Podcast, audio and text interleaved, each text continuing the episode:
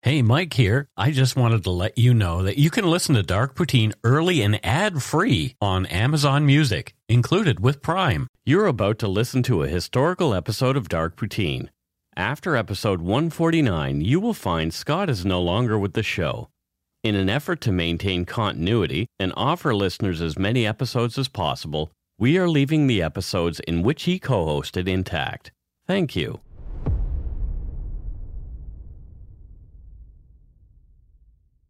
Welcome to Dark Poutine. I'm Mike Brown, creator and host. With me, as usual, is my good friend and co host and uh, Jitwad, Scott Hemingway.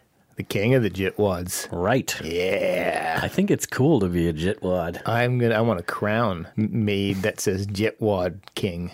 And uh, yeah, Yeah, you could be my Jitwad Queen. I don't think so. Yeah, I'm just hey, just trying to be a nice guy. Let's get to it. Do it.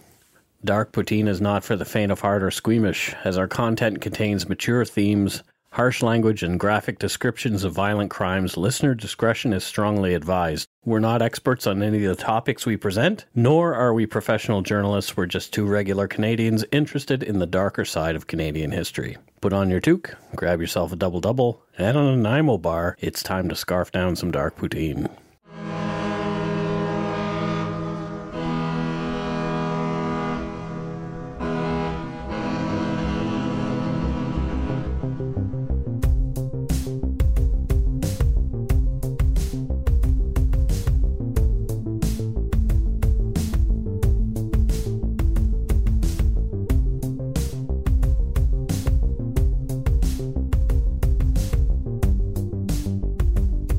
Doodly doodly doo.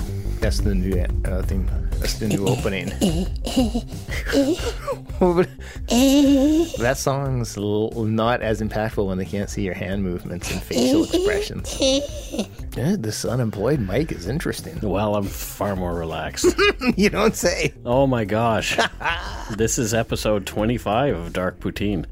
Uh, so, our story this week is about Swift Runner and his Wendigo. Do you know what a Wendigo is? I do not know. Is it do people uh, pack the family into it and go driving and camp in it? No, that's a Winnebago. Oh, okay. No, we'll talk about what a Wendigo is later on. And a Winnebago. yeah, this, this story takes us to Fort Saskatchewan, which is actually not in Saskatchewan. It's in Alberta, just outside of Edmonton, about 25 miles away. And it's a city of just over 24,000 people. Of course, it wouldn't be in Saskatchewan. No, because Canada. Yeah. Well, we had what we had like uh, uh, six football teams in the CFL, and two of them were named the Rough Riders. Yes, I exactly. mean, Canada. yeah, yeah. You, you can't really, you can't really top that. No, That was kinda no. weird. That's five names. You're like, well, we ran out. we got to use another. This is probably the oldest story that we've done Hmm. uh, on Dark Poutine. It dates back to 1879. Oh, I remember that year. Do you? Mm-hmm. I remember It was a 1979. good year. It was a good year. Okay, but this is 1879, Scott. Yeah. I heard you. He has trouble with time. Oh, do I, or do I just travel through it? Oh, Doctor Who over That's here. what I'm saying. Uh, one of the indigenous residents who lived nearby uh, Fort Saskatchewan with his wife and seven children was Cree trapper and hunter, and his name was Swift Runner. All who knew him were horrified by the crimes that Swift Runner was eventually tried and convicted for. That was butchering and eating his family. Oh, we're off to a good start here. Yes, we're off Wow. to a very good start. Wow. Obviously, this is going to be a rough episode, and I can't warn you enough about the content of this story. I'll warn you once more as we get into the brutal details of uh, Swift Runner's crimes. But if you are put off by brutality against children, uh, specifically uh, an infant, I would go listen to some uh, Katy Perry or something else. yeah, this isn't going to be the episode for you Yeah. Yeah. if you're willing, strap in and we'll we'll we'll get we'll get going here. Swift Runner or Kaksequeochin in the Cree language was born in the winter of 1839 in a Cree encampment in what was to later become northwestern Alberta. It was at the time the Northwest Territories. Okay. Swift Runner lived up to his name, running and playing with the other Cree kids. He learned to make his own weapons to hunt small game with. He was adept with bow and arrows. It was very useful at that point in time. Yeah. y- You, you literally are hunting for your own food. so- Absolutely. Uh, he also helped to feed his family early on, trapping rabbits and prairie chickens. Yeah, exactly. He was taught to revere the land and wildlife and grew to understand the importance of respecting nature and to know his place in it. From the Canadian Encyclopedia, the Cree worldview describes the interconnectivity between people and nature. Health and happiness were achieved by living a life in balance with nature. Religious life was based on relations with animal and other spirits, which often revealed themselves in dreams. People tried to show respect for each other by an ideal ethic of non interference, in which each individual was responsible for his or her actions and the consequences of those actions. Food was always the first priority and would be shared in times of hardship or in times of plenty when people gathered to celebrate by feasting. That's actually a beautiful worldview. Really? Yeah. I know. seriously. Yeah. I was I've been pretty impressed by uh, what I learned about the Cree culture, albeit very little. While I was researching this episode, It's- it's pretty interesting stuff. That's beautiful. Swift Runner's mother taught him the Cree tradition of cleanliness as another way to show respect for the Creator. So, uh, yeah, time to vacuum. Hey, I just did get a new vacuum. Did you? Yep. Excellent. Swift Runner was taught to hunt larger game by older Cree men. Bison, which were plentiful at the time, were a particular staple, and moose were prized as well. And I'm sure there weren't any highways for the moose to be running down and slipping on. No. No. Sadly, YouTube uh, must have been pretty boring back then. of like YouTube on a tree. Three tube. Tree too. Oh boy. Swift Runner had limited contact with Europeans early on. His elders laughed over stories of white men bragging about their ability to survive on the land that his people had inhabited since the beginning of time. The beginning of the Cree world involves Wissahed Jack, or Whiskey Jack, the trickster, otter, beaver, and muskrat recreating the land after being the only survivors of the Great Flood that was used by the creator to show displeasure with the people inhabiting the land. It's interesting that there's a flood in Cree culture as well as Christian culture. And a flood, like, and world destruction now. Okay? There's everything, it, there's, it's always flooding. Everything's flooding Yeah, I think it's a metaphor for something. for life. Okay. Swift Runner grew into a large and powerful man. He stood six feet three inches tall and was heavily built. This helped him in his hunting for large game, especially. Mm. Swift Runner was happily married to a Cree woman, and he and his wife began to have a family. Swift Runner was well liked and mild mannered. He was seen as a loving and considerate husband and a doting father. This is all sounding quite pleasant so Yeah, far. Great guy Yeah. early on. The Europeans he dealt with mainly were traders from the Hudson's Bay Company, and he was considered fair and trustworthy by those he dealt with. Swift Runner and his people resented the influx of the European settlers. Yeah, I- understandably. With them, they brought not only diseases of the body like smallpox and diphtheria, but those of the mind.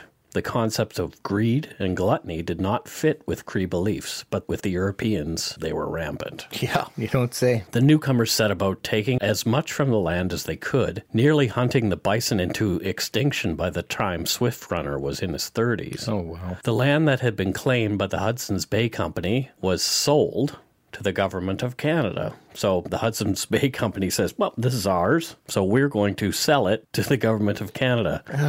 I guess they didn't bother to ask the people who were living there. Yeah, it, it's really when you think back to those times, like it's really, it's really quite disgusting. Yeah, it gets worse.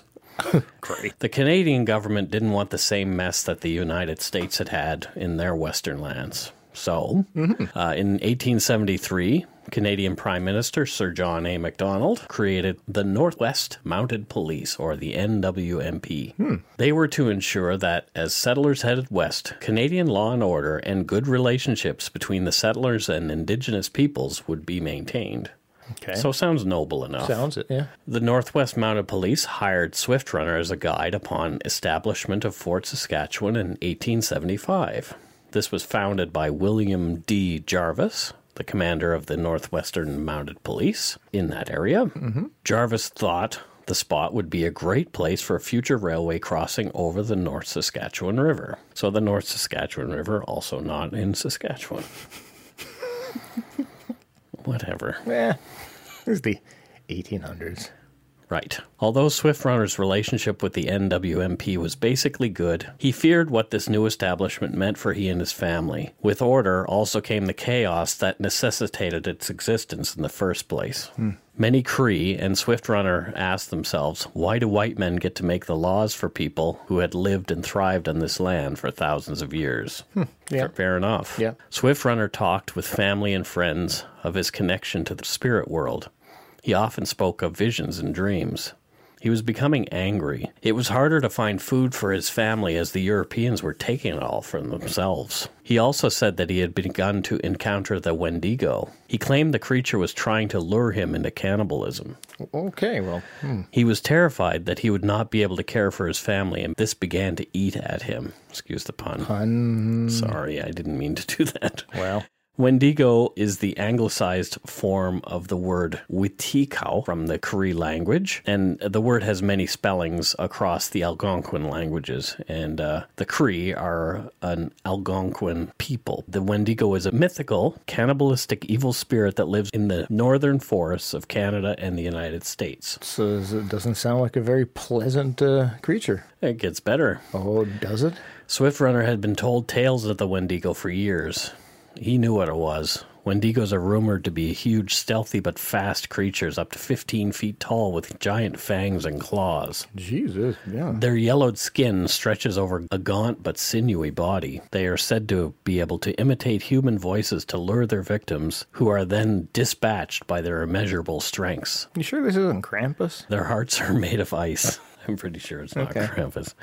Although it does sound a lot like It does. from legendsofamerica.com, according to Basil Johnson, an Ojibwe teacher and scholar from Ontario, the Wendigo was gaunt to the point of emaciation, its desiccated skin pulled tautly over its bones. With its bones pushing out against its skin, its complexion, the ash gray of death, and its eyes pushed in deep into their sockets, the Wendigo looked like a gaunt skeleton recently disinterred from the grave. What lips it had were tattered and bloody. Its body was unclean and suffering from suppurations of the flesh, giving off a strange and eerie odor of decay and decomposition, of death and corruption. Yeah, not. I um, don't really feel like going to a movie with it. It's under your bed. I was wondering what that smell was. Swift Runner took solace in another of the European's dark gifts alcohol. Perceiving the weight of the world on his shoulders and wanting to drown the voice of the Wendigo in his mind, in his 30s, Swift Runner began to drink heavily. Swift Runner's personality changed. He was known to burst into fits of rage when intoxicated. He became unpredictable. He would be kind and unassuming one moment and then irritable and petulant the next. His temper was quick and vicious. He showed unreasonable paranoia and lashed out at people formerly great friends. Which is not a good marketing campaign for alcohol. Not for this guy. People started to fear him and avoided running into him. They thought he was pretty crazy when he was drunk. Mm-hmm. Times were tough enough. People were starving, and it became harder and harder to feed a family. They didn't want to have to deal with this tool, too. Yeah, no kidding. Swift Runner stole furs to buy whiskey. The Hudson's Bay Company no longer trusted him. In 1878, Swift Runner went on a bender, staying drunk for three months straight. Oh, wow. His family was starving to death, and he felt powerless to help. The Wendigo in his head was taunting him constantly by this point. In December of that year, Swift Runner entered Fort Saskatchewan and started a fight with a white trader. He tried to shoot the man, but luckily for the trader, Swift Runner was too drunk to complete the act. He was subdued before he could do any real damage. Jeez, good. Uh, the NWMP took Swift Runner into custody to dry him out. When he was released, they told him he should stay away from Fort Saskatchewan, and he returned to the Cree settlement some ways away from the fort. He was fuming. The thoughts in Swift Runner's head became more vicious. He started hearing voices and became severely depressed. He believed the Wendigo was consuming him. In February of 1879, Swift Runner's family was starving. He and his seven children, his wife, mother in law, and brother all headed north to what they hoped would be better hunting territory. Large family. Things were not much better where they settled. They had to shoot and eat their dogs to sustain themselves. Oh, jeez. Somewhere during this time, Swift Runner's eldest son died of starvation. Some believe this was the event that sent him reeling over the edge of sanity. Mm, It it would be quite the trauma. Swift Runner was melancholy. He was suffering from horrible headaches. He was slipping into Wendigo psychosis. He was no longer Swift Runner. He felt he was only Wendigo. Oh, no. Anthropologist Robert A. Brightman described Wendigo psychosis as an Algonquin specific psychiatric disorder whose sufferers experienced and acted upon obsessional cannibalistic urges. From this point forward, we'll provide details of horrific crimes that may be extremely disturbing and traumatizing. This is your last warning. Heat it. Scott left. Swift Runner began to crave human flesh, but kept those thoughts to himself. His mother in law and brother took all but one of Swift Runner's children from their encampment to go search for food. After they left, Swift Runner was overwhelmed by the idea of murdering and eating his sleeping son. No longer able to resist, Swift Runner picked up his rifle and put it to the young boy's head and fired. Oh, my God. This didn't kill the boy right away, so Swift Runner stabbed him with his knife multiple times. The boy kept breathing. Swift Runner picked up a heavy chunk of wood laying nearby and maniacally bashed his son's head in until he stopped. My God. It gets better. Uh, I don't think it does. He hacked his son into small pieces and roasted the meat from his body over a fire. Swift Runner was calm as he ate his son's warm flesh. The evil voice and nagging hunger were gone for now. Swift Runner sat in the glow of the firelight, smoking and feeling generally well. Oh, s- screw him already. The, th- the thought struck him that he must find the rest of his family. I'm sure he wanted to bring them flowers. I don't think that's what he wanted to bring them. No, early in the evening, Swift Runner set out to follow the trail they'd left. When he found his family's camp, his wife was concerned with Swift Runner's appearance. He was disheveled, and she knew something was wrong. She lied to him, saying that her mother and his brother had died from starvation and they were left behind. She and the children were all that remained. Swift Runner saw through the ruse, but didn't say anything initially.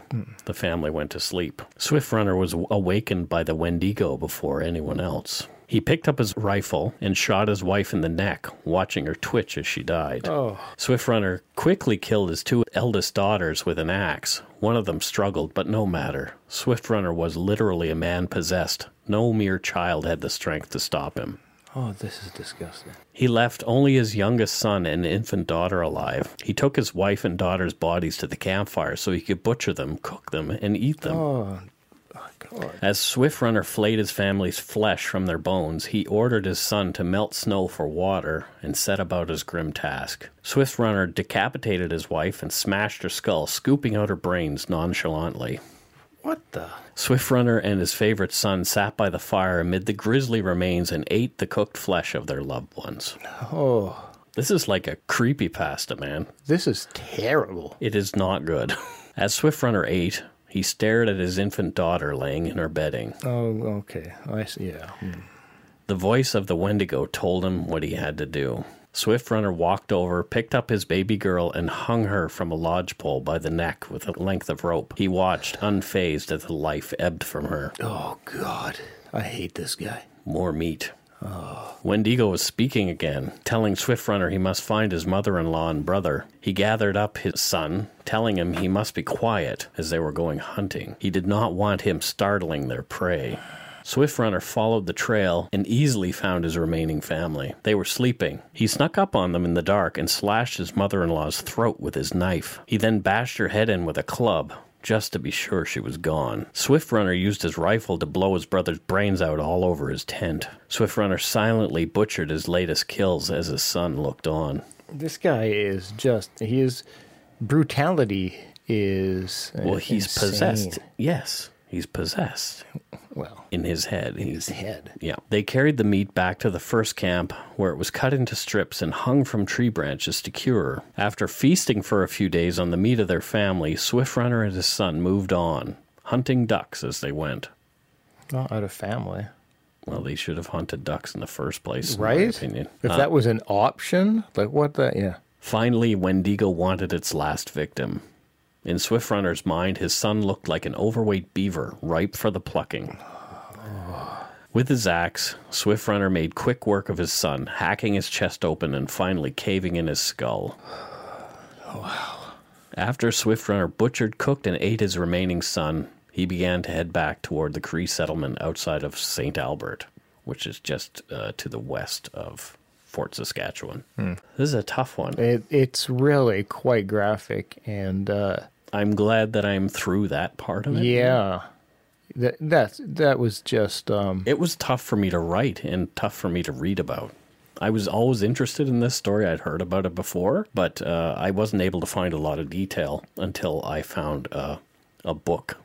I ordered a, an out of print book, and that's where I got a lot of my detail. I'll put it in the show notes. where's it all sourced from though? Like, how did the author know the details? Well, a lot of it is is sourced from records, like there's court records and, and those kind of things afterward, because this guy did admit to what he'd done. Oh, really? Okay. Oh, yeah. wow. Okay. Well, he he told them what he had done over time, but Oh, okay. yep, pretty horrific. It it incredibly. Swift Runner arrived in St. Albert in March, as did an early spring.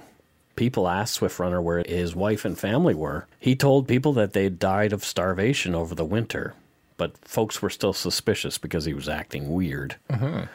Members of the community brought their concerns to a local priest, saying Swift Runner was behaving oddly, was tortured by nightmares, and would scream in horror in his sleep. Yeah, you don't say. Swift Runner had scared some local Cree children, ominously asking them to go hunting with him.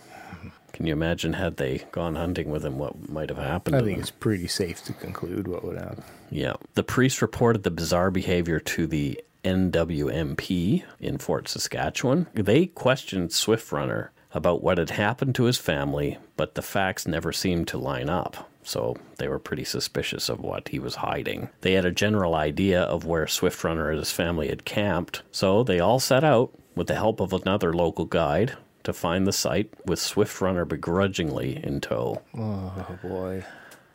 It, it would make an a- actually quite a good movie, I think. A- absolutely. it's very cinematic in the telling. Yeah.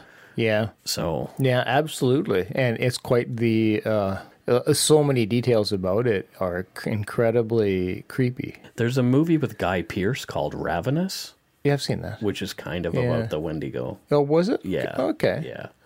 It's about that cannibalistic hunger. Yeah, And okay. people being overtaken by it. Swift Runner m- remained tight lipped as they went toward where he and his family had camped. That is, he was tight lipped until the guide that was with them mentioned that he really liked booze. Oh boy. The police officers got Swift Runner drunk, drunk enough that he started to talk to them and said that he would take them to where his family had died. he finally said in Cree, Huabanki Kiziko, which means, Tomorrow I show you. The next morning, a sheepish Swift Runner led the Northwest Mounted Police to the place where he had committed his acts of murder and cannibalism. He tried to recant, saying a bear had done in his family, but it was clear to the seasoned officers what had happened. Among the evidence were human bones, clothing, and a pot containing human fat.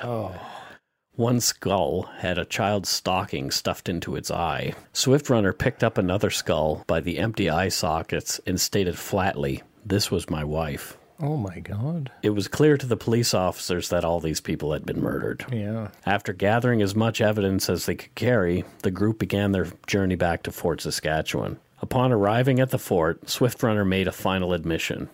He had made beef of his family.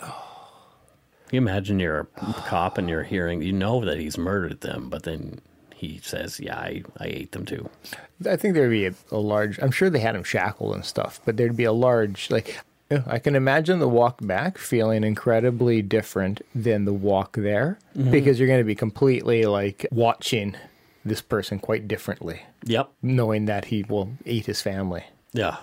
It's pretty crazy. Yeah. Swift Runner minimized his crimes, saying he'd only eaten his own family, no one else's. Oh, oh, well, they, hey, hey, There you go. it's all good then. He also stated that his mother in law's flesh had been tough. Oh, God. I'm not sure if that was intended as a sick joke or not. I didn't write it as a joke, Yeah. but uh, maybe he was making a, a joke. Feeble attempt at one. He said he had started killing his family, unable to get the cries of trapped animals he'd been hunting out of his head. Swift Runner was an imposing figure. One police officer said he had as ugly and evil looking a face as I've ever seen. In the one photo I could find of him, which I just showed you, he appears to dwarf the Northwest mounted police officer standing next to him after his arrest. His hands are bound to his ankle by a chain. Yeah, no, he was an intimidating looking figure. according- looking big- at that photo, yeah, Like big, yeah. massive guy. Yeah. I wouldn't say ugly. It's made him. They made him sound quite ugly. They didn't just look like a normal person, but gigantic. What he did was ugly, which may which may have Skewed the how the officer views him. Yeah. yeah, absolutely. But yeah, i- imposing figure. Swift Runner was to be tried on August 6th, 1879, for cannibalism and murder by a judge and jury, including some Cree speaking members. That's good. A Cree translator was provided to make sure Swift Runner understood the proceedings. After the evidence was presented, it took the jury only 20 minutes to come back with a verdict of guilty on all charges. Uh, He sounds guilty completely, but 20 minutes seems rather quick. It is pretty quick. Swift Runner was sentenced to die, making him the first man to be executed in what was then known as the Northwest Territories, but now it's the province of Alberta. The night before his scheduled execution, Swift Runner was offered time with a priest. He said, The white man has ruined me. I don't think their God could amount to much. Okay. So he wasn't taking any accountability for what had Yeah. happened. On December 20th, 1879, Swift Runner was walked to the gallows. Before he was hanged, Swift Runner was said to have commented, I could kill myself with a tomahawk and save the hangman further trouble. Yikes. There are uh, a few other stories of Wendigo throughout Canadian history. One is of a Cree shaman named Jack Fiddler. He claimed to have euthanized at least 14 Wendigo over the years. Okay. So these are people possessed by the Wendigo. I was going to say, I'm assuming not actual Wendigo, No, because that would be quite the find. these are people he was murdering, but they were in Wendigo psychosis. Uh, when he was captured by the Northwest Mounted Police in 1909 and set to be tried, while on a walk, he escaped and hanged himself in the woods nearby. Okay. I guess he didn't want the uh, the cops to do it for him. I guess so, yeah. Cannibalism, although rare, does show up in a few other Canadian tales. One was Vince Lee, the man who, although found not criminally responsible for the crime due to mental illness, killed and ate bits of a young fellow passenger, Tim McLean, on a Greyhound bus just outside of Winnipeg. That was one of the most uh, bizarre, uh, s- sad, and terrifying uh, events. I remember that. Yeah, that was horrific. Yeah. Tyler uh, Allen uh, of the Minds of Madness covered it in an episode that they they did. So Oh. that's kind of why I haven't done it because he did such a great job at it. Yeah. Yeah. I mean, eventually maybe we'll do it, but yeah, I thought he did a pretty fantastic job at I'm it going to have to check that out. for sure. Another lesser known cannibal is a local guy. He's a performance artist named Rick Gibson. Okay. And this is from Wikipedia. On July 23rd, 1988, Gibson ate flesh of another person in public. Because England does not have a specific law against cannibalism, he legally ate a canopy of donated human tonsils in London. In 1988. 1988, yes. A year later, on the 15th of April, 1989, he publicly ate a slice of a human testicle, also in London. It was fantastic. Uh, when he tried to eat another slice of human testicle at the Pitt International Galleries in Vancouver on the 14th of July, 1989, the Vancouver police confiscated the testicle hors d'oeuvre. However, the charge of publicly exhibiting uh, a disgusting object was dropped, and he finally ate the piece of human testicle on the steps of the Vancouver courthouse on the 22nd of September, 1989. Okay, so I, the question I'm sure myself and everybody is thinking, whose testicle? Exactly, that's what I'm thinking too. I Because don't if it know. was his, he would wasn't- gladly offer up, like, yeah, I this is my checked. own testicle. I checked. I'm still okay. I'm got both the boys. Like, the- like, because you can't just you can't buy those at 7-Eleven. Nope. You know what I'm saying? Where Like, are you gonna get somebody's balls? that this is a great question. Right? I, I mean, Craig's, Craigslist is pretty handy, but I, don't think wanted- it was available. In I 88. mean, he he- Rick at rickgibson.net. I I only found this out today when I was writing. he, so the Hughes got a website. yeah, he's got a website. You can learn Uh-huh. about it. I'll post it in the show notes. My goodness, he's no worse for wear. He's still kicking. What's he kicking? I don't know. Oh my god! But yeah, you can email him. Why don't you email him and ask him, hey, Rick, I'm thinking about this. where did you get the testicle? It might be actually in uh, on his website that he, I'm going he to do talks some. I'm about going it. to do some digging. Testicle digging. Yeah. I'm pretty sure he still lives locally, as on the 8th of February in 2017, Gibson walked naked in front of the Vancouver law courts in the middle of winter to protest Canada's ban of genetic engineering of the human genome. Well, if you're eating the human, you're going to be concerned about the human genome. I guess so. He walked nude downtown in Vancouver for 11 minutes, 45 seconds in light rain and a temperature of 7 degrees Celsius. Hmm. I don't know why actually anybody would keep track of how long he was doing it and what the temperature was. He He, probably did. probably wrote Pro- that. yeah, he probably kept track. Yeah, What an odd duck. yeah. He- That definitely. I want to email him. I'm also concerned about emailing him. you can email him, like, I, well, but like it could be like what's he going to do? a lu- lure you in under false pretenses Mm. of he's a swell fella, and next thing you know, you're minus a testicle. That could be. See, yes, right? You could be on onto something here. Yo, I'm glad finally somebody's reaching out. You know, like nobody ever asks me this. We should go for a coffee, and I'll be happy to regale you in all the stories uh, uh, of uh, what led up to these things. And we- P.S. Bring your testicles. Br- ugh. Yeah, fair enough. That's that's what it could be, Mike. It absolutely could be that. And I'm on the next episode. You're like Scott. You seem down. I don't want to talk about it. You okay, Scott? I don't want to talk about it. I don't feel well. I feel like half a man. God, like if you like, we can talk if you need. I don't want to talk about it. If that, it's because I, I, I'm missing a testicle. Yeesh. Oh, it's horrific. It is. I can't. I can't even begin It- to imagine. It it it, it is. I, yeah, I I have no interest in eating any testicle. no. Cow, bald eagle. I don't think they have testicles. Uh, but whatever it is, I don't want to eat it. Yeah. Uh, we do have some more. Wow, we have actually quite a few more Oh yeah. Oh, Patreon patrons this week. Wow. We have Kirby Raycraft. Hey Kirby. He is from Nova Scotia, Eastern Passage. All right on. One of my peeps. Right out East to you. Yeah. Thanks, Kirby. Uh, we have Wendy Furtado, and I don't think any relation to Nellie as far as I'm aware. Yeah. And I'm sure she's heard that a million and one times, and I'm I'm apologizing.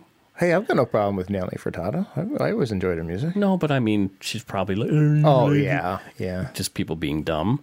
Everybody should be saying to Nelly, "Hey, I heard you're related to Wendy Furtado." Wendy Furtado. uh, That's what I'm saying. my friend Paul, and I'm saying that he used to say this, it wasn't me who said it, uh, used to call Nelly Furtado smelly turd fardo. Oh boy, Mike. I'm sorry. Yeah, you should be. And Rhiannon Foley, Oh hey, Rhiannon. yeah, from St. Mary's, on Ontario. We got a fairly strong East Coast uh, fan base. Yes, another uh, Vanessa Squire from the Miramichi, New Brunswick. Another Miramichi person. Vanessa. I talk about horrible stories in your neck of the woods, and, and you want to support us on Patreon. That's amazing. It's just a beautiful thing. I appreciate that. Uh, Laura Urquhart, very active on our social media from Kerrville, Texas. Absolutely, Laura. You the bomb. Texas. Jackie C. Hey, Jackie. Krista Funk. That's fantastic, man. So get the funk out. Way to go, Kristen, Krista Funk, Krista Funk. Samantha Lotzi. Lotzi. I'm really sorry. But but thank you, Samantha. Yeah, from Seattle.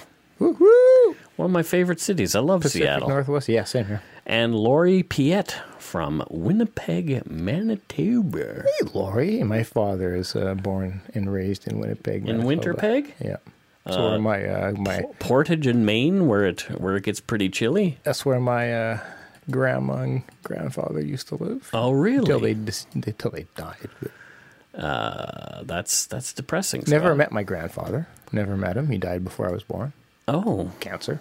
oh, Yeah, but I remember my uh, grandmother quite well, and they were both. Uh, uh, they met immigrating to Canada from Scotland. They met on the boat. oh, wow. Yeah, That's very cool. it is. It is. So yeah, we got a strong Scottish heritage. That's the name. So I'm off to CrimeCon tomorrow night. I know. I know you're a little jelly. ah, it's okay. I'm happy for you. I'm excited for Peanut you. butter and jelly. No, I'm excited for you. I'm hoping that it gives us a positive jump in our number of listeners. I'm pretty sure that uh, it will have an effect. I'm, I'm just, it's just going to be a great experience for you. And so that, like, if that's all you come out of it with is a great experience, then it was hella worth it. Absolutely. And you'll get to meet some of uh, some fantastic people out there. Yeah, for sure. You should have a cardboard cutout of me though that you carry around. I wouldn't want to pack it. It'll fold, man. I'm flying first class, so maybe I'll put you in my seat. it's cardboard, dude. It folds. Well, I'll be doing a lot of kissing hands and shaking babies. As as you should. But w- wait, No, that was right. that was right. Yeah, for, it's a crime con. It's CrimeCon. Yeah. My, I was reminded of shaking babies by my friend Tracy uh, in the Umber Yard today Oh, when yeah? she they the people were talking about what their favorite milkshake was, Mm, Yes. and she she said her favorite shake was babies, ti- tiny babies. Oh, I saw that comment. Yeah. yeah, she's It- she's a funny person. yeah. It, it- I, that that thread though, I'm like, I'm, the amount of vanilla is just it's disappointing for me. I'm sorry, people, but it's the, I actually had again with uh, it just tells you that our listeners like me more than they like you. that doesn't matter to me. No, it's not true. It doesn't matter. I don't. I, don't think that's true. Ariel from the uh, from our our our group, Yeah. we actually had a fairly strong debate about this topic Yes. because of that. Uh, she she's correct. She's pro vanilla, She is correct. and and I'm not I'm not saying I'm anti vanilla. Like, what is this? But there's a reason why people like if something is bland and boring, they go, "Oh, how vanilla." Ariel, I will buy you a vanilla milkshake one day. Ariel, I will not buy you a vanilla milkshake. Well, one day. I will. I will not. It's oh, how vanilla is that? It's because it's just a bland, like generic thing. strawberries, man. Chunks of strawberries in there. So here's the thing. Chunks. people who who need the the additives maybe aren't quite as exciting. No, I really highly doubt that. And I loves me, I loves me a good chocolate milkshake too. I love a good chocolate milkshake. Okay, there you go. vanilla is the is like the, the the last on my list of it. I'm trying to. There It's was a not garbage. I'm not. sa- I will. If somebody handed me a vanilla milkshake, I'll drink it. I'll go to wait. I'll go to Wendy's and I will get a uh, um, one of their malts. It's kind of vanilla. It's actually really. I- Now that I want, I want one of those. Now. Wendy's is just down the road. Yeah, we should go after this. I I think that's a good think idea. it's a great idea. Get Uh, a frosty. yes. Uh, thank you so much for your pledges, everybody. If you want to donate to us, you can do so at patreon.com slash darkpoutine. Darkpoutine. Yeah. If you want to donate to us, you can do so at patreon.com slash darkpoutine or send us some donut money via PayPal at our email address, darkpoutinepodcast at gmail.com.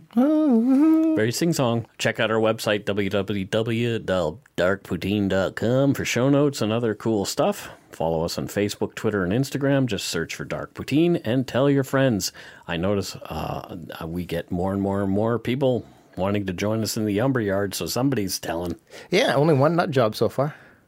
That that wasn't in the Umber Yard. Oh, that's right. That was just on on, on, the, our the page. page. itself. Oh, and let me follow over from uh, I know it's the end of this episode, but I just want to uh, mention again, fuck insoles. Incels. Yeah. Oh, okay. Yeah. Scott has a problem with the involuntarily celibate. Uh, yeah, I got a massive problem with those. Yeah, it was funny. Right after we, Scott ranted a lot on our yeah on our last after show about that. but the crazy thing, I had never heard of them before. Never. I'm sorry, I told you about. Um, But the that. crazy thing, like I never heard of them. I go home and I pop up Facebook, and one of my friends, a good friend that we used to work with, has a. She's got a post about it, and there's somebody defending them on there, and I just had spent my night diplomatic as hell. I doubt that. No, I was diplomatic as hell, but uh, th- this person was not stable, and uh, So if you're an incel, come to the Yumber Yard and tell Scott how awesome you are. yeah, come, come, let's have it out. Let's not let's not have any of that nonsense in there. It's just, I, I can't. I cannot stand misogyny. I cannot stand that kind of uh, thinking. Yeah. So screw them. Screw them.